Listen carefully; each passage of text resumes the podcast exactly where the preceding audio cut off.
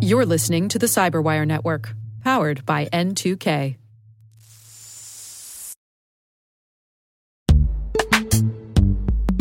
In the dynamic world of enterprise security, identity architects and IT leaders face a major challenge.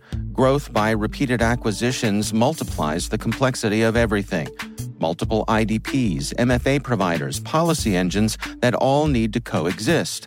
This can lead to fragmented user identities and policies that create security vulnerabilities and add access friction. Strata Identity solves this. Now you can decommission unneeded IDPs and consolidate the ones you'd like to keep without rewriting apps or disrupting users, engineers, and app owners. Plus, Strata's modular architecture makes it easy to integrate with any identity provider without manual maintenance and coding. Join the ranks of cybersecurity leaders using identity orchestration Visit strata.io slash cyberwire, share your top identity security priorities, and receive a pair of complimentary AirPods Pro. Offer valid for organizations with over 5,000 employees. Step into a new era of identity management at strata.io slash cyberwire.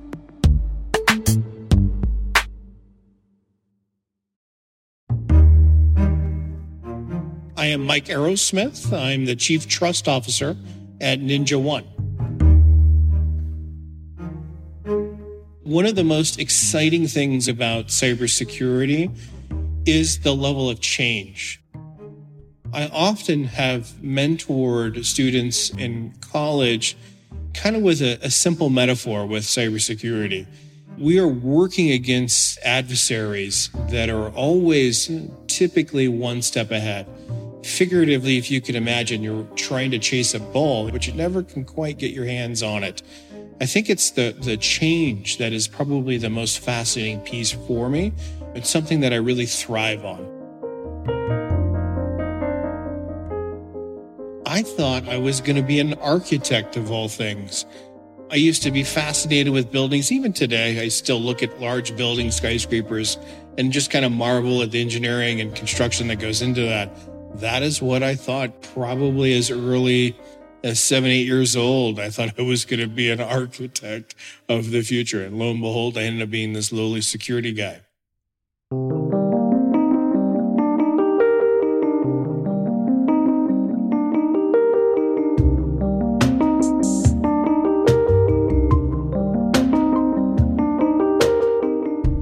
Kind of grew up during the technology revolution. So video games were introduced.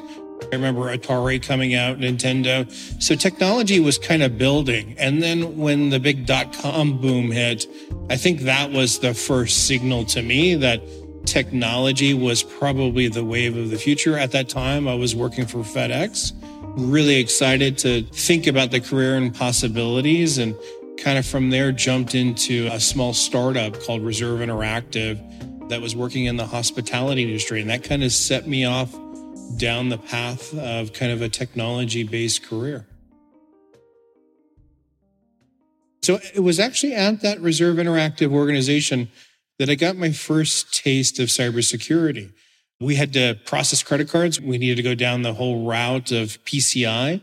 And it's through that that really opened up the opportunity for me to join my next career, which was Lawrence Livermore National Laboratories. Uh, so really exciting opportunity to work for the federal government, as part of the National Nuclear Scientific Administration. Really exciting opportunity to work on the National Ignition Facility. At the time, was a $5 billion laser. And I was responsible for running a lot of the cybersecurity initiatives that were part of that. So that was really where everything began to shift towards really predominant cybersecurity. And from then on, it was 100%.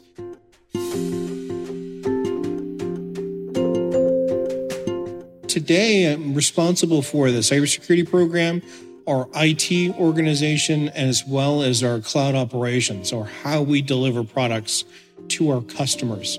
So my day is really responsible for all three of those areas, primarily trying to understand what is our customers' needs look like today, but also try to project where they will be a year or two years from now, in addition to all the tactical operation things that happen as part of running a large organization. So, you know, a lot of times From peers, it's always conversational. Try to be as helpful and as inquisitive as I can. I think a lot of times from a leadership perspective, we tend to get isolated into kind of our silo of responsibilities. And for my roles, you really can't be that. We're in a support organization we're looking to be able to support our engineering team, our marketing team, our sales team. So it really behooves us to, to interact with them very closely, to try to understand their world. So as we try to craft solutions that we want to deliver to help them, we have a foresight of where they are today, but kind of an idea of where they're going. It's trying to put the right building blocks down at certain places. So when we finally get back to that specific area, we've already got kind of a leg up within my own teams, again, kind of let them run away with the programs. I'm looking for them to take ownership, accountability, and really support them in any way or possible that I can and try to remove roadblocks. I think that level of management with my own teams has really been reciprocated well by the leaders that I have. I look at this as an opportunity for what we call in the business a greenfield opportunity. A lot of what we're doing is fresh. It is growing at a very rapid rate. And so it is really providing a lot of opportunity for these leaders to be able to kind of put their stamp on their individual programs and what they foresee the needs of Ninja and our customer base. So it's a very exciting opportunity for all of us. And I think it's a great working dynamic that we have in place.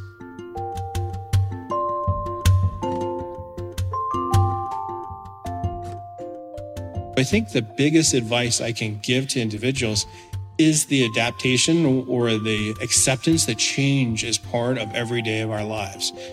And it's a constant learning. I always tell folks what we knew about two years ago is different than we know today. And it's a constant evolution of learning. And that to me is the exciting piece. I find myself learning a lot through experiences of peers, friends that are in this space so I think that is probably one or two things that I would say is really imperative for the future generations coming up with cybersecurity is to embrace change and to network as much as you can.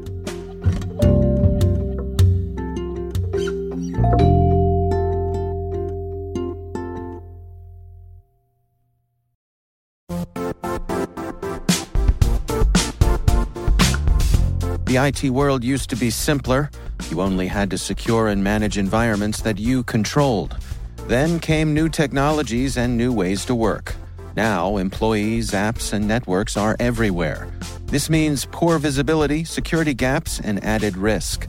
That's why Cloudflare created the first ever connectivity cloud. Visit cloudflare.com to protect your business everywhere you do business.